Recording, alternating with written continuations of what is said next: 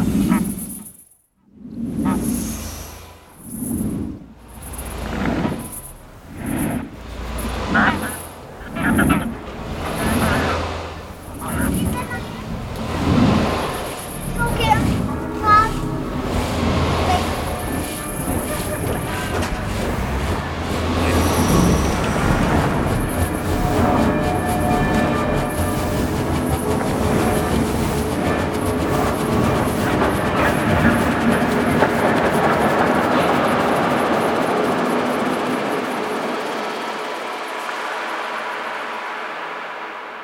Dobrý den, zdravíme po delší pauze všechny posluchače u nového cyklu hraničářských podcastů. V Hraničáři právě odstartoval nový půlroční cyklus s názvem Komu patří město a tímto tématem se budeme zabývat i my, naše podcastová skupinka. Od mikrofonu zdraví Bára a jsou tu se mnou také Hanka. Ahoj. Štefan. Ahoj. A Honza. Ahoj. S nahráváním nám pomáhá taky Polina a je i autorkou zvuku, který slyšíte v našich podcastech. Ústí nad Labem je město, ve kterém všichni bydlíme, studujeme, pracujeme, trávíme tu volný čas. Je to město, na kterém nám všem podle mě záleží a je to taky město s obrovským potenciálem. Město se zajímavou historií, architekturou, okolím a unikátním geniem loci. Tuhle specifickou auru města vytvářejí i lidi, kteří v něm žijou a na ty nesmíme zapomínat. A pro ně hlavně by to město mělo fungovat. V jednotlivých dílech se proto chceme bavit o místech ve městě, která nám připadají zajímavá a dají se na nich ukázat dobré, ale i špatné výsledky různých městských plánování eh, slash neplánování. Chceme upozornit na místa, která vlivem okolností ztratila svoji původní funkci a nebo svůj nový potenciál ještě hledají. A i na místa ve městě, která máme rádi a nabízejí občanům ve městě dobrý vyžití. Do diskuse chceme zapojit i vás, posluchače, a budeme moc rádi, když nám napíšete a dáte podněty, jakými tématy se v dalších dílech zabývat. Protože právo na město je i právo rozhodovat o kvalitě svého života. Takže neváhejte a určitě nám napište na e-mail galerie zavináč hraničář ústí.cz. A jak už jsme zmínili, tak Ústí nad Labem v průběhu času měnilo svoji funkci, ale město je neodmyslitelně spojovaný s image industriálního města. Proto nám přišlo dobrý zaměřit se na to v prvním díle našeho podcastu a udělat si hned na začátku takový mini historický okýnko, abychom věděli, v jakých podmín- z jakých podmínek vlastně vycházíme. A začneme určitě Labem, řekou, která dala jako název tomuhle městu a utvářela vlastně celkovou podobu toho urbanismu. Tak eh, pro ústecký průmysl vlastně byl charakteristický 19. století, ve kterém se začaly rozvíjet uh, veškeré uh, vlastně podniky, které uh, nějakým způsobem měnily tu infrastrukturu toho města a díky nim bylo ústí věhlasné.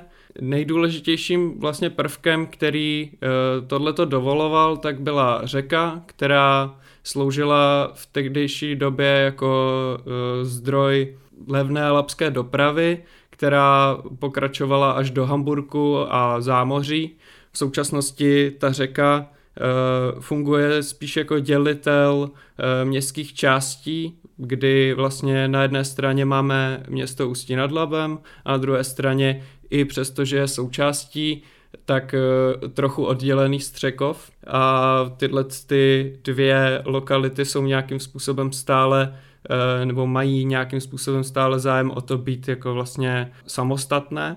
Co se týče toho průmyslu, tak eh, pro Ústí nad Labem byl nejen charakteristický ten chemický, ale i potravinářský a to především vlastně cukrovary, kterými se Ústí proslavilo už v první polovině 19. století. Byly tam tři, byly v Ústí, v Neštěbicích a v Krásném Březně.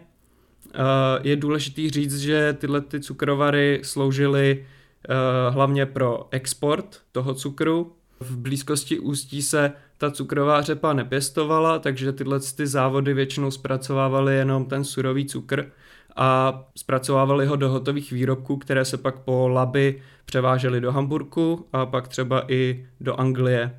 Proto měli cukrovary velký ekonomický přínos pro Ústí ale zároveň taky mezinárodní věhlas vzhledem k tomu zámořskému exportu. Další jako takovou důležitou věcí, která v Ústí fungovala už ale od 17. století, tak byly pivovary. V Krásným březně byl pivovar měšťanský, který byl postupem času i vlastně zase se bavíme o tom 19. století, propojením vlastně několika menších pivovarů, který v Ústí fungovaly. Pak je docela zajímavý, že uh, likérka Eklman, která byla v té samé lokalitě v Krásném březně, která vyráběla starou mysliveckou, tak uh, ta fungovala nejdíl v Ústí nad Labem od 19. století až do roku 2011, kdy pro ně bylo výhodnější se z Ústí přesunout do Prostějova. Takže uh, co se týče toho potravinářského průmyslu, tak je asi fakt dobrý ho zmínit tak já navážu s průmyslem eh, zpracovávání tuků a vlastně výrobou eh, mídla, která je spojená se jménem eh, šicht a jako začátek tohohle průmyslu se váže k Georgovi Šichtovi, který v roce 1848 dostal povolení k výrobě mídla a nejdřív ho začal teda vyrábět doma se svojí rodinou, si to představuji trošku jako ve Fight, Clubu, ve Fight Clubu, ale třeba to tak nebylo. No a pak eh, vlastně, jak se mu to postupně eh, rozjíždělo, tak potom eh, jeho syn Johann Schicht, tak ten vlastně je spojený se založením toho už jako většího podniku tady v Ústí. A taky je zajímavý, že nejdřív ho vlastně chtěl založit ve starém městě u Děčína, kde ale když to vlastně probíral s vedením obce, tak se tam potom konalo komisione, komisionelní jednání, jestli se mu tam ta mídlárna povolí a nebo ne. A tam se ta obec vlastně postavila proti, protože se obávala před obtěžováním kouřem z komína a zápachem z varny mídla, takže tomu to neprošlo. Pak eh, ještě zvažoval Trmice u Ústí a nakonec vlastně nejvhodnějším místem se ukázalo rozhraní obcí Kramoly a Novosedlice, což byly eh, v tu dobu dvě oddělené obce, ale on jak vlastně postavil tenhle ten velký podnik mezi nima, tak je svým způsobem sloučil a dalo by se říct, že tím vlastně vytvořil Střekov. A kromě mídlárny potom e, podnik rozšířil o svíčkárnu pro zpracování palmojádra, kartonášku, glycerinku, strojírnu, kovárnu a vlastně e, začal postupně celý ten územní celek rozvíjet. A e, byl to takový, e, vlastně vyráběl i, i limonády, že se snažil bojovat s, s alkoholismem a zlepšovat e, vlastně jako životní úroveň e, obyvatel a jeho, jeho pracovníků samozřejmě jako s takovou tou eh, pokrokovou rétorikou, že vlastně díky tomu průmyslu může, může předělávat svět k lepšímu. No a potom to eh, po něm převzal Heinrich Schicht a eh, vlastně v tu dobu to byl úplně jako největší komplex tukospracovatelných provozů a s nejvyšší technickou úrovní vlastně na světě. A potom eh, je vlastně taky jako eh, zajímavý, že v roce 1927 splynuly šichtové podniky s eh, anglicko-holandskou společností Unilever, což je vlastně současně jeden z největších světových korporátů. Já bych rád ještě k tomu dodal, že ty šichtové závody byly pro tu práci se zaměstnancema nebo pro ty benefity a pro všechno co on rozvíjel jako infrastrukturu, tak jako známý, že i Tomáš Baťa posílal svoje uh, pracovníky, uh, aby se nějakým způsobem přiučili tomu, uh, jak to může fungovat jako nejlíp. Takže Baťa se hodně inspiroval u toho závodu. Hmm. A právě třeba tady i vlastně založil uh, Vrbenskýho lázně, což vlastně taky v tu dobu byl uh, úplně jako světový podnik, uh, co se týče úrovně prostě lázeňství a kadeřnictví a podobných procedur. A i že si teda jako dost mu záleželo na dobrých zaměstnancích a na tom, že kdo, kdo teda tam, tam pracoval, tak byl potom jako oceňovaný, mohl se uplatnit vlastně skoro, skoro všude. Tak když jsme se teď bavili o tom Šichtovi, tak mně vlastně přijdou tady ty jako velký průmyslníci, továrníci pro to ústí v první polovině toho 19. století hodně důležitý. Eh, i v kontextu prostě nějakého urbanismu a územního plánování. Tak jednou z takových uh, předních osobností, která působila na Ústecku, tak to byl továrník Karl George uh, Wolfram, který přišel do Ústí ze Saska a on se docela vypracoval z nuzných poměrů v jednoho z největších ústeckých podnikatelů. Hodně se angažoval i v politice a měl hodně styků díky svému bratrovi s různýma osobnostmi v Paříži a seznámil se s velkou řadou hodně liberálně smýšlejících osobností. A nejdřív se do té politiky úplně aktivně nezapojoval, protože jako cizincovi mu hrozilo vyhoštění ze země. Ale protože ty ambice měl a chtěl se aktivně zapojit do dění v Ústí nad Labem, tak si nechal udělat rakouský občanství a postupně během života se stal městským radním, angažoval se v městských financích, eh, na labské plavbě, na výstavbě města, pracoval i jako člen komise Liberecké obchodní eh, komory, Založil si taky vlastní noviny, takže docela influencer a pak byl i v zastupitelstvu a ke sklonku života se vlastně stal i prezidentem Ústecko-Teplických drah. A zmiňuji ho taky v kontextu kvůli textilu, protože v Ústí nad Labem, jako všude jinde, ve 40. letech 19. století nastal obrovský boom textilek a on byl z jedných eh, prvních osobností, který vlastně eh, tady ty textilky zaváděl a Úplně první byla barvírna látky na Velký hradební a byl tady úplně první parní stroj na území města. Takže on byl hodně jako pokrokový, co se tohohle týče. A já to zmiňuji i vlastně z toho důvodu, že původně ty továrny se koncentrovaly v centru toho města. To mi přijde jako zajímavý moment, že vlastně tady ten rozvoj všech těch podniků byl koncentrovaný přímo do toho jádra města a až postupně, jak to furt narůstalo a narůstalo, tak se začaly víc rozvíjet ty periferie. A když se bavíme o těch textilkách, tak je to hlavně oblast Předlic.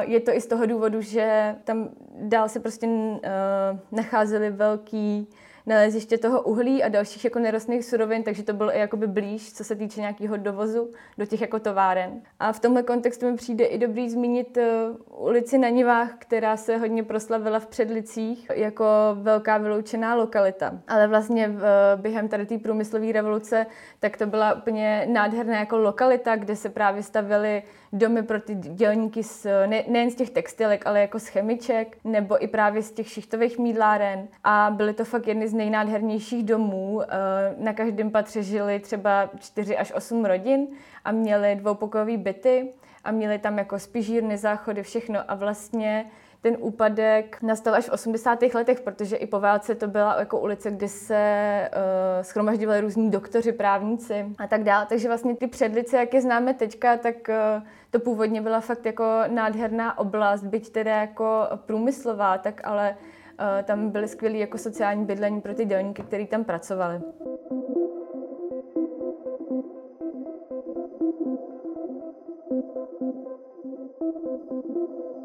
Thank you.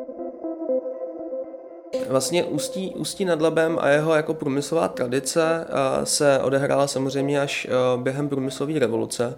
A to město do té doby bylo převážně zemědělský, bylo úzce napojený na řeku.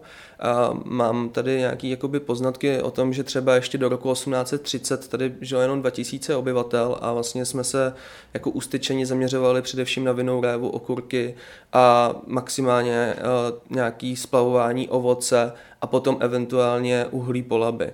A všechny tyhle ty jako uh, možnosti uh, rozvoje průmyslového postupně uh, nechali vlastně tím, že Ústí bylo obklopený hnědouhelnou pánví, vzniknout právě různému progresivnímu, jako právě tkalcovství, soukrenictví a, a tak dále. Ten, ten jakoby vývoj obyvatel a ta skladba byla postupná a velký vliv na ní právě mělo výstavba železnice.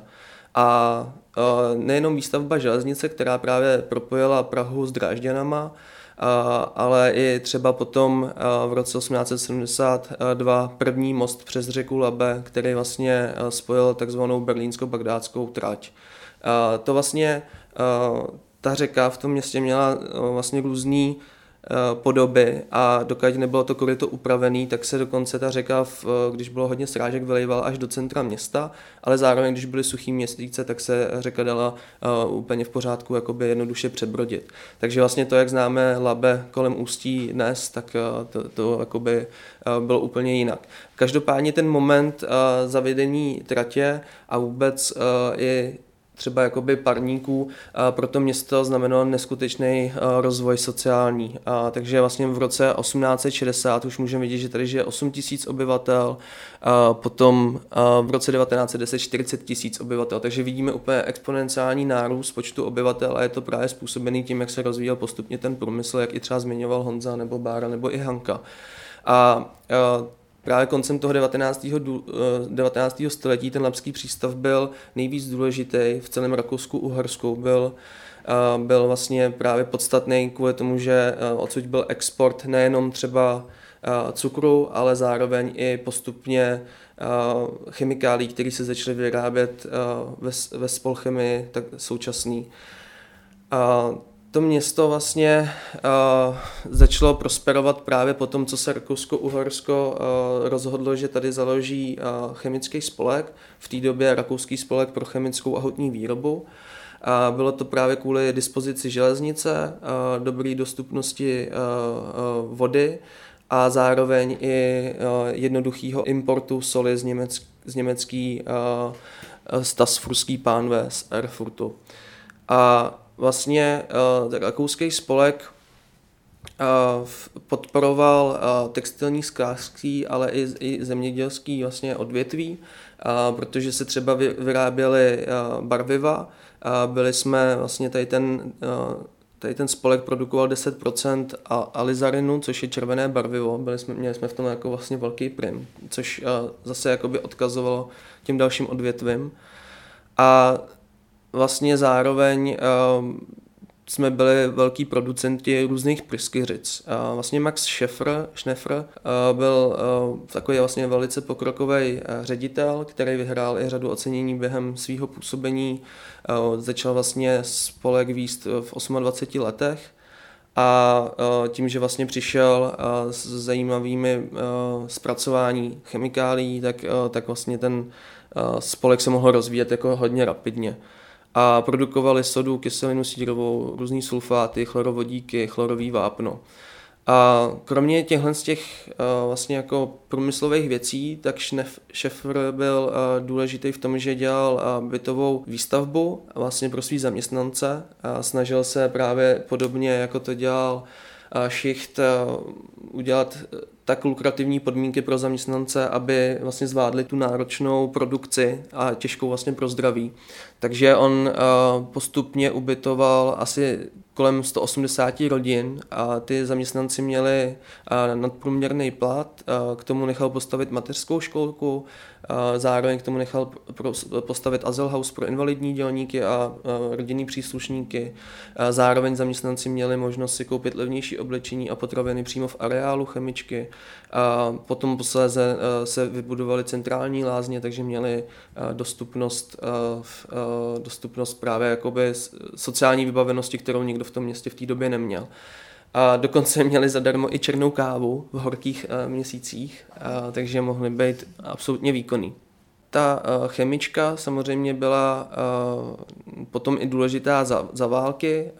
Vyráběly se tam plynové masky a chlorečnan draselný. Uh, a postupně teda uh, potom uh, různě jako spadala za Německa uh, pod vlastně jakoby německé fabriky, které se nechválně prosuly třeba výrobou cyklonu B a podobně, což už vlastně je nějaká jako úplně jiná etapa, etapa v toho města. Vlastně v 30. letech tady začaly být velký, velký sociální napětí, protože Ústí do té doby bylo převážně složený z německého obyvatelstva. Máme tady, byla tady takzvaná Česká beseda, která byla ustanovena v roce 1874 a ta vlastně sloužila k nějakému vlastně zhlukování české menšiny. A, a vlastně byl takový první podstatný dům pro pro Čechy v Ústí nad Labem.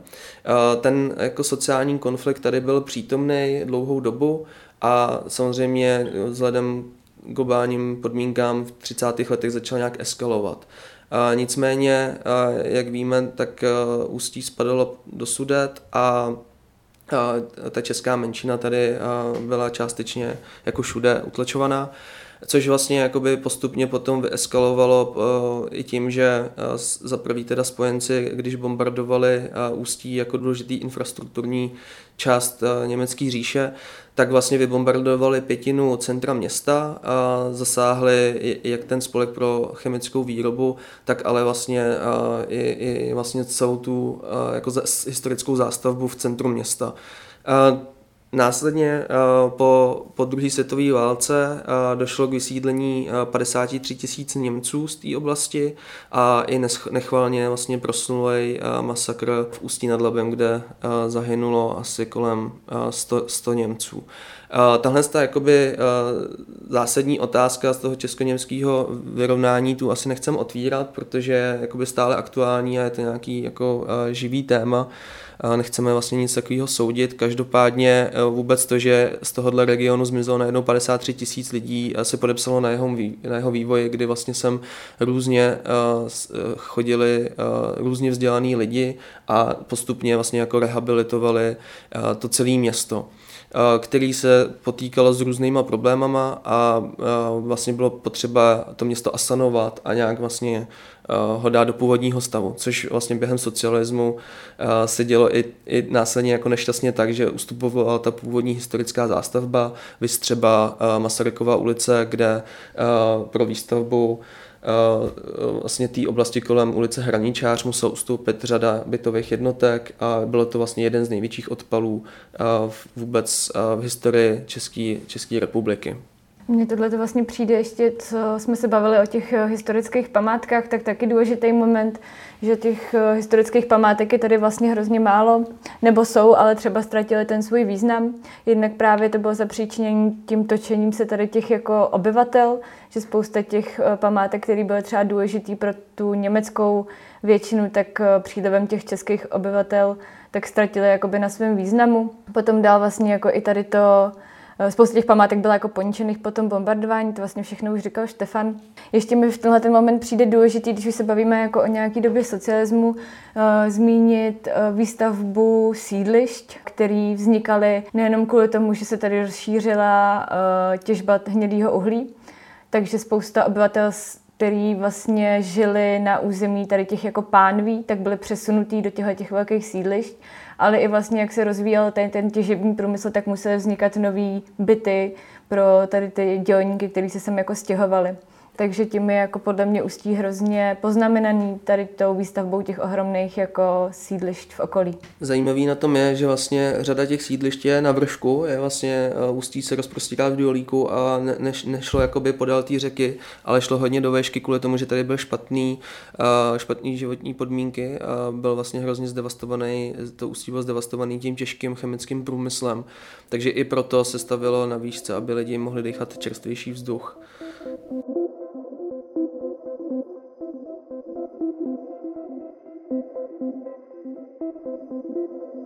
V rámci budování reálného socialismu soudruzi vystavili a přetvořili totálně centrum města, už zmíněnou odstřelenou Fučíkovou, tehdejší Fučíkovou ulici, kde teda tomu ikonicky vévodí hotel Vladimír, který už v současnosti zase přešel pod jiného majitele, a pod CPI společnost a zároveň teda mm, centrum města eh, vévodí krajský úřad, v tehdejší době sídlo komunistické strany, eh, který bylo tak významný, že vlastně i na Mírovém náměstí eh, pro lepší výhled musel ustoupit několik historických domů. Před sídlem komunistické strany se vyskytoval takový parčík městský v podstatě, který teda potom posléze tenhle ten prostor odkoupil soukromý investor a měl v plánu tam vybudovat obchodní centrum, což se nezdařilo a tudíž tam máme takový problém menší v centru města v podobě díry. A teda ještě zajímavé je, že tady tomuhle krajskému úřadu vévodí velká betonová vana, což je taková jako ikonická část stavby a vedle toho je teda taková dominantní velká plocha, kde je srp a kladivo, které je často překrytý banery nějaký, s nějakou tematikou politické agitky v období voleb, anebo proklamace nějaký skvělé firmy. Kromě teda těchto staveb se třeba vybudovalo obchodní centrum Labe, který má teda zase krásnou fasádu, což zpracovala paní Žertová. A, a vlastně to centrum města se proměnilo v podobě toho brutalistního, dejme tomu nově brutalistního architektonického slohu. Tak eh, teď se postupně posuneme dál eh, do období po revoluci, po 89. A situaci, která přišla s privatizací, která se samozřejmě dělá všude u nás v republice. V Ústí eh, to probíhalo docela hodně rychle. Po Praze bylo Ústí hnedka prvním městem v České republice, kde začala probíhat ta takzvaná malá privatizace. A v Ústí, až je to překvapivý, tak eh, nedocházelo vůbec eh, k žádným podvodům ani manipulacím během té privatizace a ve směs eh, ta privatizace zlepšila různé jako obchodní struktury toho města až na nějaké výjimky, jako třeba větruši. Největší zájem byl o akcie Setuzy nebo Spolchemie, taky ústeckých pivovarů nebo i termické teplárny. Eh, daleko složitější byla situace kolem bytové privatizace. Tam došlo mm, k poměrně několika nezvládnutým krokům, eh, došlo k různému vytváření eh, vyloučených lokalit, docházelo tam k obchodu s chudobou. A je to docela komplexní věc, který bychom se chtěli věnovat v dalším díle, ať už půjde o lokalitu Předlic nebo i o kauzu Matiční ulice. Takže o tom určitě víc eh, v dalším díle. Ale teď se ještě pojďme podívat na ty situaci ve veřejném prostoru a jak vlastně ten proces eh, deindustrializace v Ústí započal.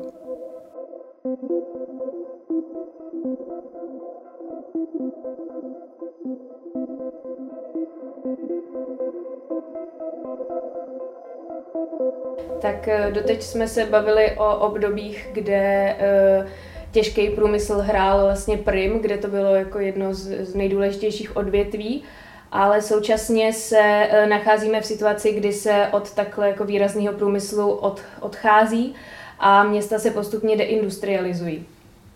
A de, deindustrializace to je dlouhý a složitý proces, který právě nejvíc postihuje města, který tak jako Ústí byly uh, předtím eh, na průmyslu založený a eh, teďka vlastně přicházejí o ten svůj hlavní motor a musí se s tím nějak, nějak vyrovnat. A to se projevuje jak na struktuře města, tak na skladbě obyvatel, který se právě třeba musí vlastně rekvalifikovat do nového průmyslu nebo musí odejít za prací někam jinam. Podepisuje se to na životním prostředí, že se životní prostředí jenom tím, že se, ta, že se ten průmysl o něco trošku víc zastaví, tak, tak se vyčistí. Je tady ale vlastně otázka, jak, jak tu městskou ekonomiku vlastně pohánit dál, na co se, na co se soustředit. Že tady vlastně se eh, ekonomika soustředí do služeb, eh, jako je vzdělávání, eh, jako je zdravotnictví, ekonomika volného času, turismu a podobně. Takže vlastně ty instituce, které eh, dřív vznikaly tak jako druhotně vedle, vedle průmyslu, tak se teďka stávají průmyslem vlastně sami, sami o sobě. Ty, ty různé eh, revitalizační strategie se uh, snaží do, do toho města přitáhnout investory, snaží se eh, zlepšit životní úroveň, eh, investuje se do veřejného prostoru, právě do toho vzdělávání, jako třeba tady vlastně v roce 1991 založená Univerzita Jana Evangelisty Purkyně, která taky vlastně se eh, současně výrazně rozrůstá a modernizuje. Pak tady třeba vzniklo inovační centrum Ústeckého kraje, který se soustředí na eh, podporu startupů a technologických inovací a tak. A vlastně eh, tady ten proces eh, je právě o jednání soukromých soukromého kapitálu, soukromých investorů s tou jako vládou města. A je tady strašně ošemetný, když se tohle nějakým způsobem vlastně nezvládne a uh, kdy na to veřejná zpráva rezignuje a uh, soukromí zájmy se stanou totožnými se zájmama veřejnýma. Takže se vlastně uh, ta vláda nechá z vlivu na rozvoj města vyšachovat a dovolí obcházení zastupitelských orgánů, což přináší výraznou privatizaci veřejného prostoru, což je třeba něco, s čím má ústí vlastně problém, ze kterého se teprve teďka jako dostává, že jsme si to začali uvědomovat. Takže, jak zmínil už Štefan eh, před krajským úřadem v Ústí, eh, je takový zajímavý fenomén, který trvá už eh, přes 10 let. Tenhle fenomén přezdívá se mu ústecké metro a je to díra, kterou zde vytvořila firma UDES. V roce 2008 zde měla stavět kancelářský komplex i s nějakými obchody který ale doteď nebyl zrealizován a byly postaveny pouze základy eh, s tím, že firma v průběhu let prostě nedostala stavební povolení kvůli zásahu do jiného pozemku. Tohle povolení dostala až v roce 2018 a stejně eh, vlastně tenhle komplex nezačala stavět, eh, protože se prý za tu dobu nesmírně navýšily náklady na stavbu, tudíž vlastně neměli peníze tahle díra dostala přes dívku Ústecký metro uh, a tímhletím přízviskem se stává vlastně terčem žertů o neschopnosti magistrátu řešit nějaký takovýhle dlouhotrvající problém, jako je obří díra v centru města, která se vrší odpadkama. A to město si nějakým způsobem zachovává uh, takovou pověst, uh, strategii my za to nemůžeme, trvá to dlouho, může za to vlastně ten soukromý subjekt, ale už se tam vůbec nekomunikuje nic s, s občany města a nějakým způsobem ta celá věc není transparentní.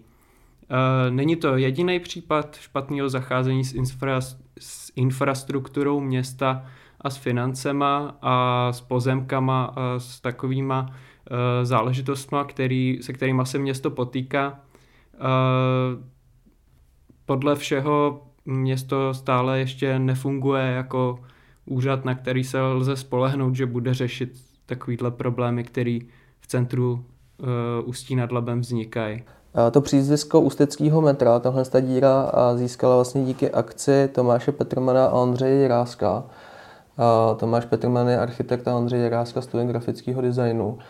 Oni vlastně právě chtěli upozornit na tenhle ten problém a tak vytvořili vlastně jakoby fejkovou kampaň o otevření stanice metra, eh, což je vlastně taková jako eh, vtipná forma občanského aktivismu, jak poukázat na nějaký dění ve městě. A přesně tenhle, ten, tahle ta část toho místa souvisí s tím, že jako vlastně tam došlo k té privatizaci toho veřejného prostoru a jak se tam právě se spojily ty zájmy tý, toho komerciálního vlastně vůbec té transformace toho, té funkce města, a ono to souvisí úzce právě s územním plánováním. A Ústí nad Labem má právě jakoby velice problematický územní plán a dost problematickou postavu v podobě hlavního architekta města. Konečně nám tady vzniká kancelář města Ústí nad Labem, architektonická, která by měla být vlastně jako poradním orgánem a doufáme, že získá jako vyšší pravomoce, aby to centrum města bylo jako zase zpátky vrácený lidem. Tak když jsme se bavili teď vlastně o tom centru města, o nějaký té zástavbě přímo jako v tom jádru, tak mi ještě přijde dobrý zmínit výstavbu Fora, která začala v roce 2008 a je kolem toho nabalená taky spousta jako kaus a otazníků, protože eh, to, to místo, kde to forum vzniklo, tak to je jedna z mála částí, která byla nějakým způsobem ještě jako historická takže předtím, než se tam vůbec začal eh, to fórum stavět, tak tam třeba skoro 6 měsíců probíhaly různý jako výkopy a bylo tam nalezeno spoustu keramik, různých pazorků a tak dál. A je teda fakt s podívem, že takovýhle jako eh, komplex může vzniknout jako právě v tomhle místě. Na to je navázaný uh, i výstavba lanové dráhy, od, se kterou se vlastně počítalo už úplně od začátku, že tam ta lanovka povede. Ta lanovka, tak ta jízda trvá uh, dvě minuty a vlastně ten výhled tam koukáte vlastně jako na dráty a uh, na koleje a na nádraží, takže vlastně ten výhled taky nic moc. Takže je taky vlastně docela zvláštní, že se k té lanovce takhle jako přiklánilo město. A třeba v průběhu té stavby toho fóra, tak eh, teprve měsíc po jako slavnostním otevření, tak se podařilo zjistit eh, jména holandských autorů toho konceptu vůbec té budovy. A i ta lanovka je prostě stále ožahavým tématem, je víceméně považovaná za trochu drahou atrakci, která je výhodná pro soukromé firmy, a to pro větruši a pro ten komplex fóra.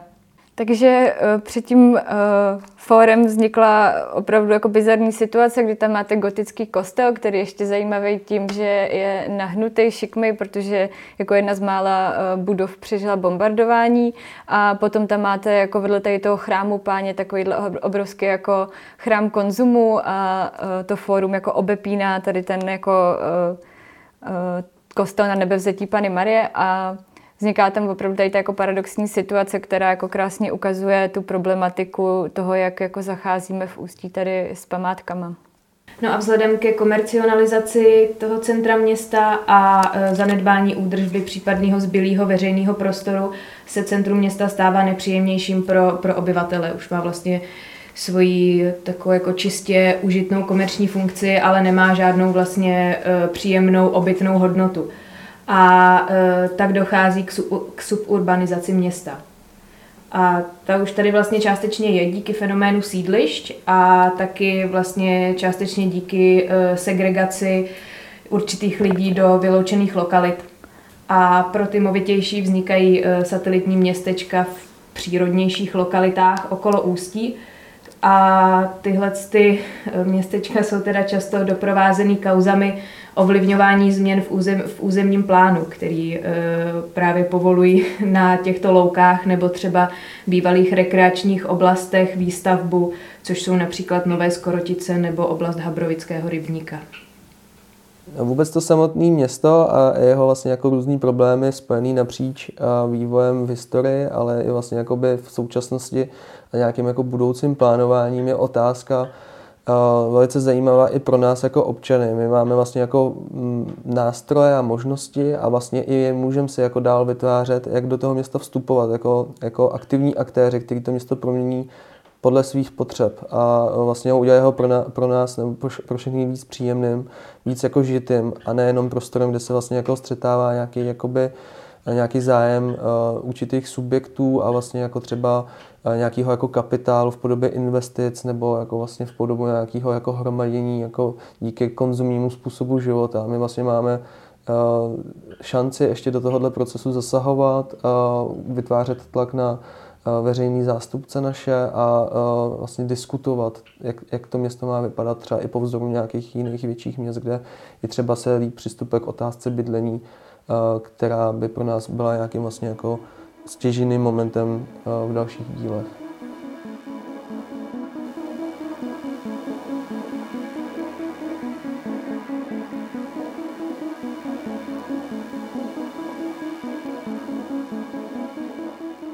My vám moc děkujeme za poslech. Eh, určitě se zapojte do naší výzvy, pište nám na e-mail galerie zavináč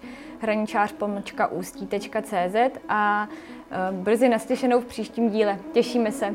Ahoj! Ahoj. Ahoj. Ahoj.